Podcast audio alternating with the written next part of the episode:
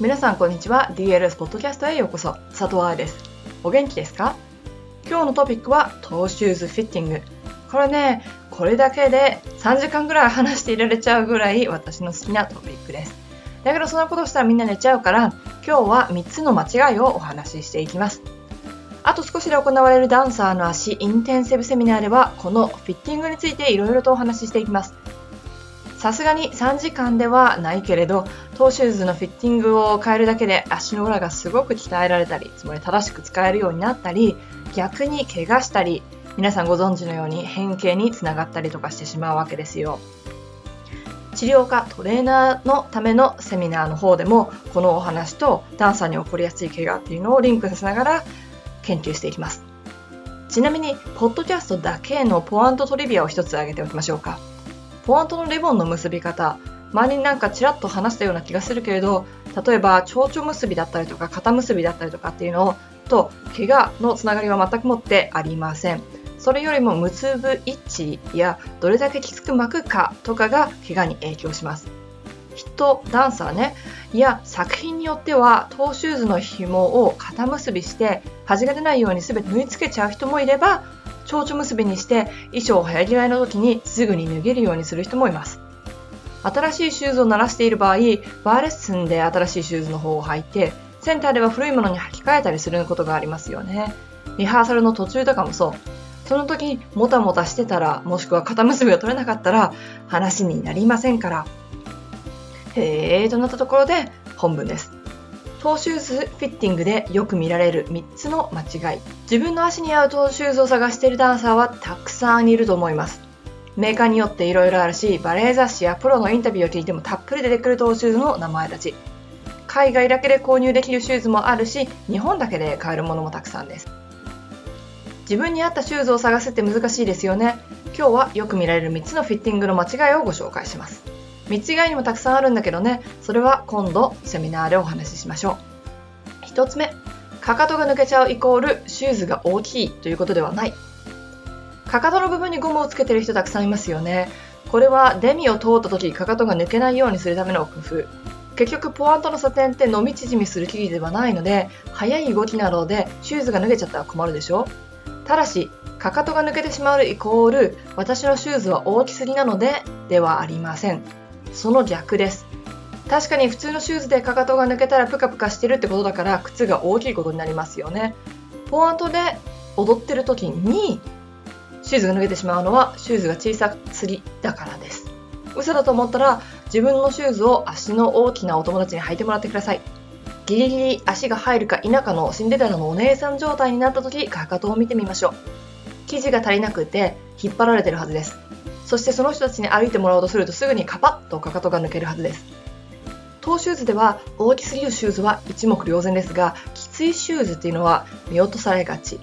でも、きついシューズの方が大きいシューズよりも怪我のリスクは増えます。生徒の一人で6ヶ月以上親指の痛みが続く子がいました。毎回会うたびにシューズが合ってないよと言っても、トーシューズフィッターさんに合わせてもらったから大丈夫って言うだけ。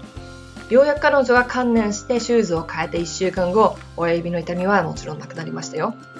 今でもこの話、彼女と会うたびに笑い話にはなっています。その2、足の裏を強くするために硬いポワントを選ぶ。足の裏を強くしたいので硬いポワントを選ぶというのはなんだか理にかなっているようで、そうでもありません。まず足の裏を強くしたいから硬いポワントを選ぶ子たちって大体足の甲は高いのに使えない子が多い。足が伸びなくて悩んでる子はこの後で出てくるもう一つのフィッティング間違いを犯すことが多いです。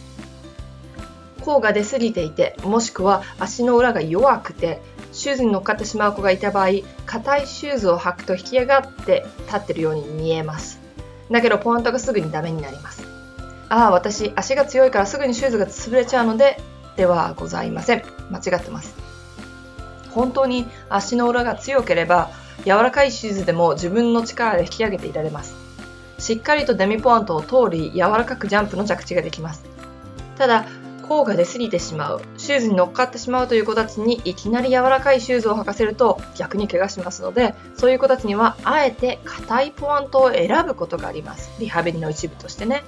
そして徐々に柔らかくしていきます。つまり最初は松葉杖みたいに硬いシューズを補助に使い自分で立てるようになったらもう少し柔らかいシューズを選んでいくということ。もちろんただレッスンをしていれば足が強くなるのかといったらそうではないですからね。足先のエクササイズや足全体の筋力アップを一緒に行う必要があります。甲が出やすい子イコール人体が緩い子なので体全体がぐにゃぐにゃなケースがほとんどですからね。そっちを鍛える必要がありますし場合によっては強くなるまでポワントを履かせないなんていうこともあります。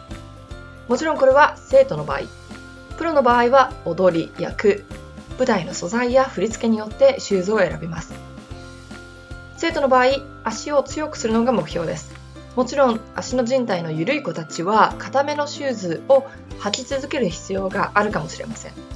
人体という骨を固定するものがないわけだからね。ただし硬いシューズだけに頼っていたら強い足は育ちません。その3つま先が伸びないから4分の3シャンクを選ぶ。上で書いたケースの逆です。つま先がきれいに見えないから4分の3シャンクを履く。この言葉の意味がわからない人はダンサーの足インテンシブセミナーでお話ししてきます。このシューズ成長過程の子たちには特に危険です。ただどうして危険なのかはセミナーでお話しますよ。今日のフォーカスはフィッティングの間違いだからね。つま先が伸びない理由は何でしょう？恵まれてないからなんて言ったら殴りに行きますよ。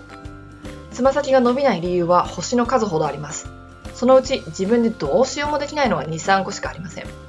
残りの人たちは伸びる足をしてるのに使ってないとか使い方を知らないだとか使うだけの強さがないっていう人たちです。つま先は結構簡単にすぐに伸びます。というのはこの前名古屋セミナーでも実践しましたし東京のボディコンディショニングセミナーでも50人以上の人たちに試してもらってみんなそうなってます。みんなつま先伸びましてよ3分くらいで。そんなもんなんです。じゃあそれと4分の3シャンクがどう関係するのか。つま先を伸ばすだけの力がない子たちに力を使わずつま先の伸びて見えるシューズを与えるとそれで満足しちゃうからです。また強化が必要なのにそれができていないことになるんです。甲が出過ぎてしまう子たちだけがシューズに乗っかるわけではありません。甲が伸びてなくてもシューズに乗っかることは可能です。4分の3シャンクでは乗っかって踊っていても見えづらいし感じづらいんです。確かに4分の3の方が綺麗につま先が伸びるからオーディションやビデオ撮影ではそちらを履くけど普通レッスンではフルシャンクを履いてますというダンサーはたくさんいますよ。4分の3シャンクにすると足首の後ろ側が詰まった感じになり痛みができたりする子もいますもちろん年齢と足首の形で4分の3シャンクが必要な子もいますがそういう子たちはだいたい18歳とか19歳以上ですこれは骨の形成スピードやその他の関節、怪我の歴史を考えた上で答えが出ます。わかんないときは専門家に相談した方がいいんですね。まとめ、ちょっと長くなっちゃいましたが、よく見られる3つだけ今日は記事にしてみました。他にも外反母趾だから先の細いシューズを選ぶだとか、シューズの紐をきつく結びすぎてしまうところから来る怪我だとか、ポワントをしっかりと合わせることだけで防ぐことのできちゃう怪我なんていうのもあります。ダンサーの足インテンシブセミナーはこの前すごい勢いで売り切れてしまったのでまた2017年に日本で行いますから今回外れちゃった人はそちらを楽しみにしていてください。いかがでしたか？自分に合ったシューズを探すって大事ですよね。だけど留学先や作品衣装関係ももちろんだけれどスポンサーシップなどによって自分が好きなメーカーのシューズを選べないということがバレエ界には時々あります。その場合どうやって選ぶか？というのも大事だけれどちょこっとアレンジをして自分の足になじませるテクニックっていうのもダンサーには必要だと思いますよ。ということで今日のポッドキャストはここまで。来週のポッドキャストが出るときには私はすでに日本にいるはずです。日本で会うのが先か次回のポッドキャストが先かまどこかで来週お会いしましょうね。ハッピーランシング佐藤愛でした。